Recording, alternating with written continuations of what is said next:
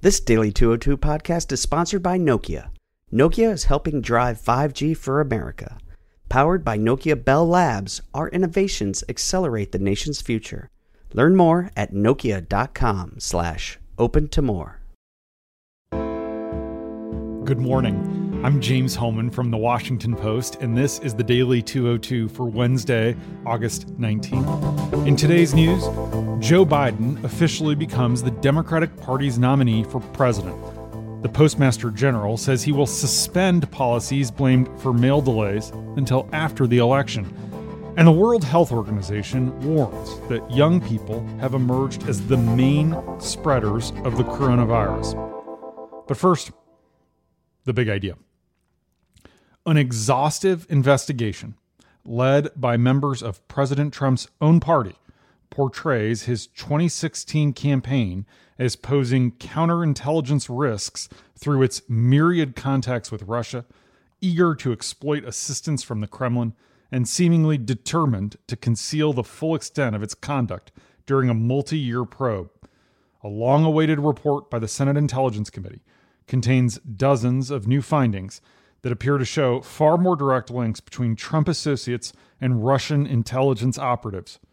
The report describes former Trump campaign chairman Paul Manafort and his receptivity to Russian outreach as a quote, grave counterintelligence threat that made the Trump campaign susceptible to malign Russian influence.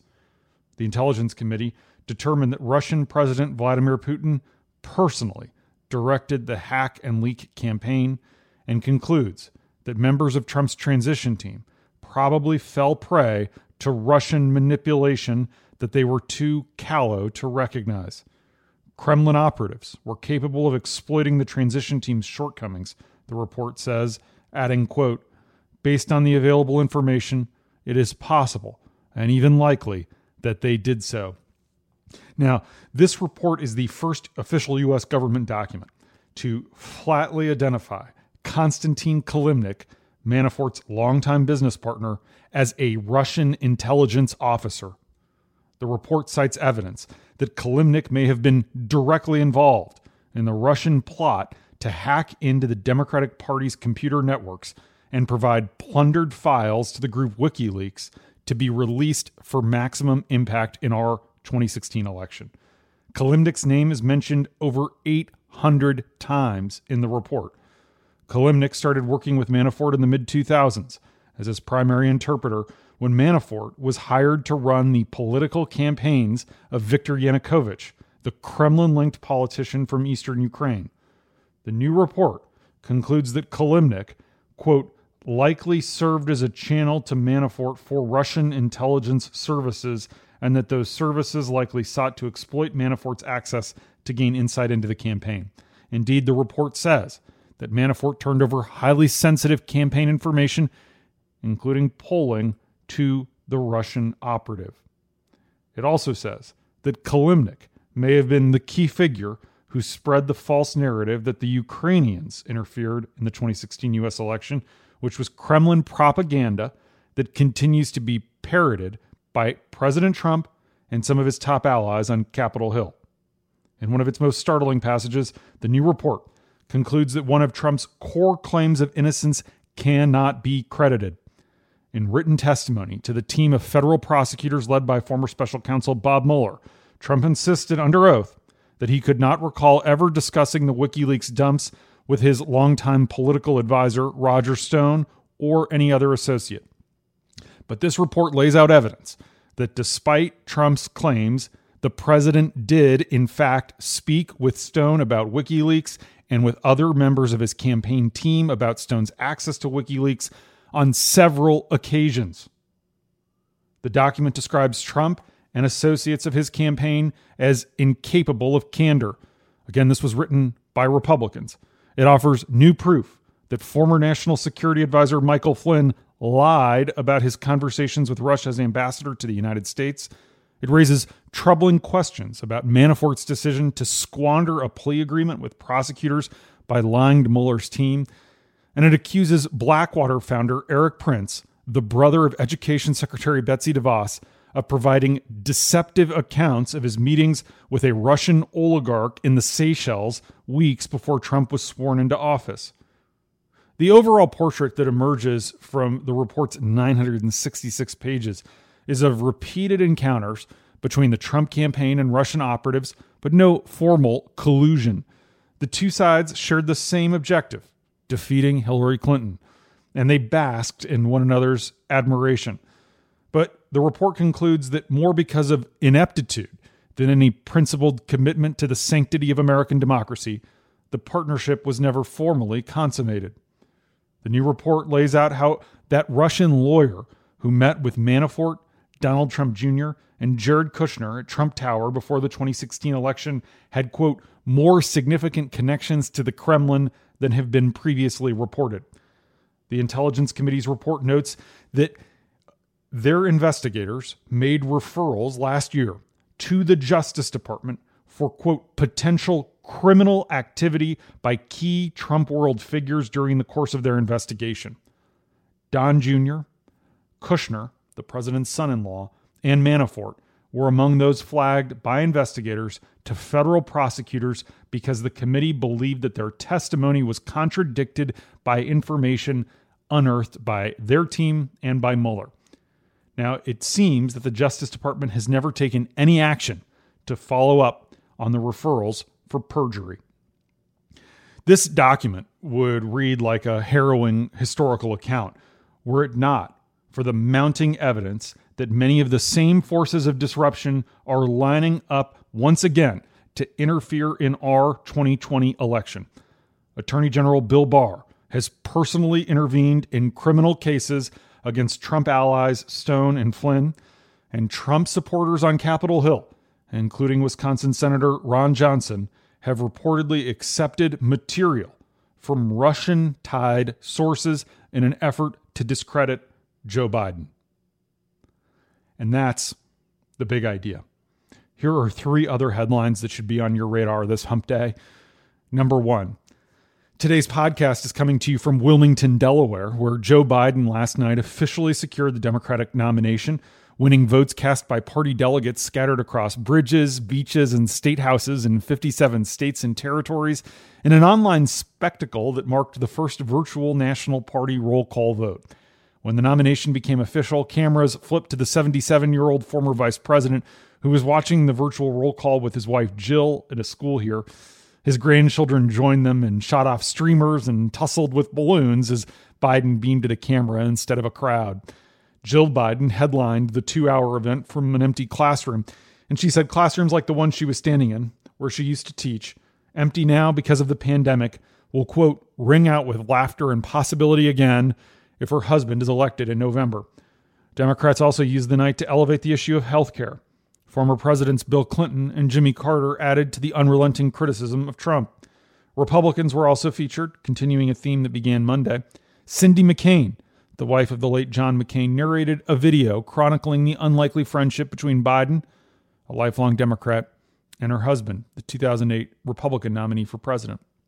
Former Secretary of State Colin Powell a retired general who served under three Republican presidents, also appeared via video, along with several national security heavyweights, diplomats, generals, foreign policy officials, who came to offer endorsements of Biden and sharp critiques of this president's handling of the world.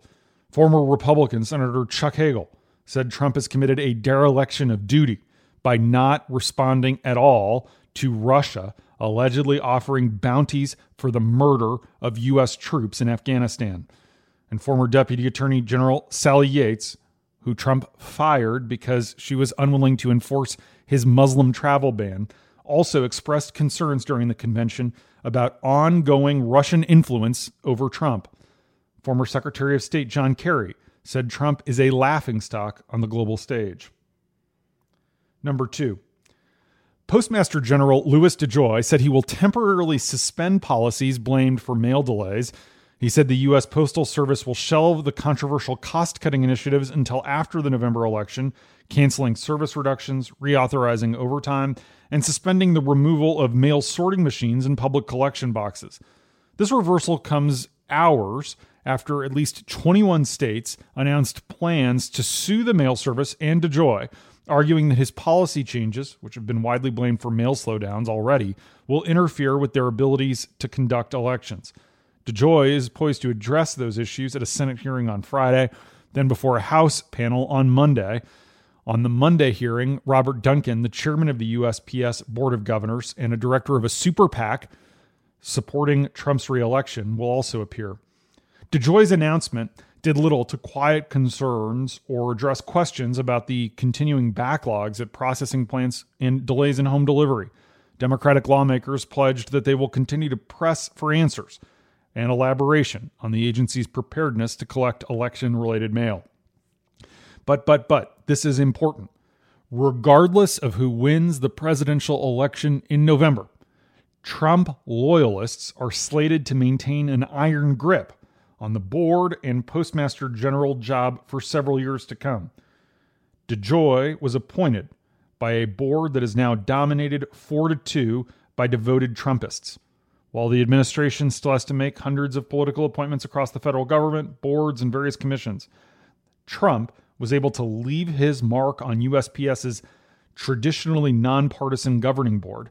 He benefited from a vacant board with empty seats when he took office which was made possible thanks to obstruction by Senate Majority Leader Mitch McConnell that left Trump with a clean slate to mold his agenda. Number three, many nations in Asia, which had previously pushed coronavirus infections to enviably low rates, have experienced surges in recent weeks at the same time that the age of those infected has been skewing dramatically younger. The World Health Organization has issued a formal warning that people in their 20s, 30s, and 40s are increasingly driving the spread of the contagion. More than half of confirmed infections in Australia and the Philippines in recent weeks have been people younger than 40, a stark contrast to the predominantly older patients from previous months. In Japan, 65% of new infections have occurred in people below the age of 40. For colleges and universities here in the United States, where students in their late teens and 20s live in tight quarters and mingle at off campus gatherings, the problem has proved particularly vexing. Last night, the University of Notre Dame announced that it will halt in person teaching for at least two weeks after reporting that 147 people on campus have tested positive since August 3rd. Michigan State University also said that it will shift to remote learning for the fall semester after 187 people in East Lansing were linked to a outbreak at a popular college bar. At least 189 people at the University of Kentucky tested positive in the last two weeks. Yet, a surprising number of public universities in several states are forging ahead with plans to fully reopen campuses for in person instruction, especially in the South. States like Georgia and Florida, which are pushing their colleges to reopen, have among the highest infection rates in the nation. And Florida Governor Ron DeSantis, a Republican, isn't just pushing schools to open, he is now demanding that they stay open even after cases have been diagnosed and outbreaks have been shown to be in schools. On a phone call with school district superintendents, his education commissioner told them that they cannot close schools or should not close schools without first calling state officials to discuss it. Some Tennessee school districts are asking teachers and staff who may have been exposed to the coronavirus to continue in person instruction. Republican Governor Bill Lee said school districts are free to implement a controversial CDC quarantine policy that allows essential workers to return to their jobs as long as they remain asymptomatic, even if they've been exposed. In Salt Lake City, Utah, 79 teachers have left their jobs because coronavirus concerns made them scared to teach. Meanwhile, yesterday, stock prices reached all time highs despite our double digit unemployment rate and the collapse in recent months of an estimated 100,000 small businesses. The S&P 500 has risen more than 50% since March, completing the fastest rebound from a bear market in history. For those of us who are paying close attention to the facts on the ground, equity prices seem to be growing more and more detached from reality, which suggests that another correction or crash could come if or once irrationally exuberant Wall Street investors realize how bad it is out there and how far politicians in Washington remain from reaching a deal to deliver relief for the American people. And that's the Daily 202 for Wednesday, August 19th. Thanks for listening. I'm James Hohmann. Stay safe. I'll talk to you tomorrow.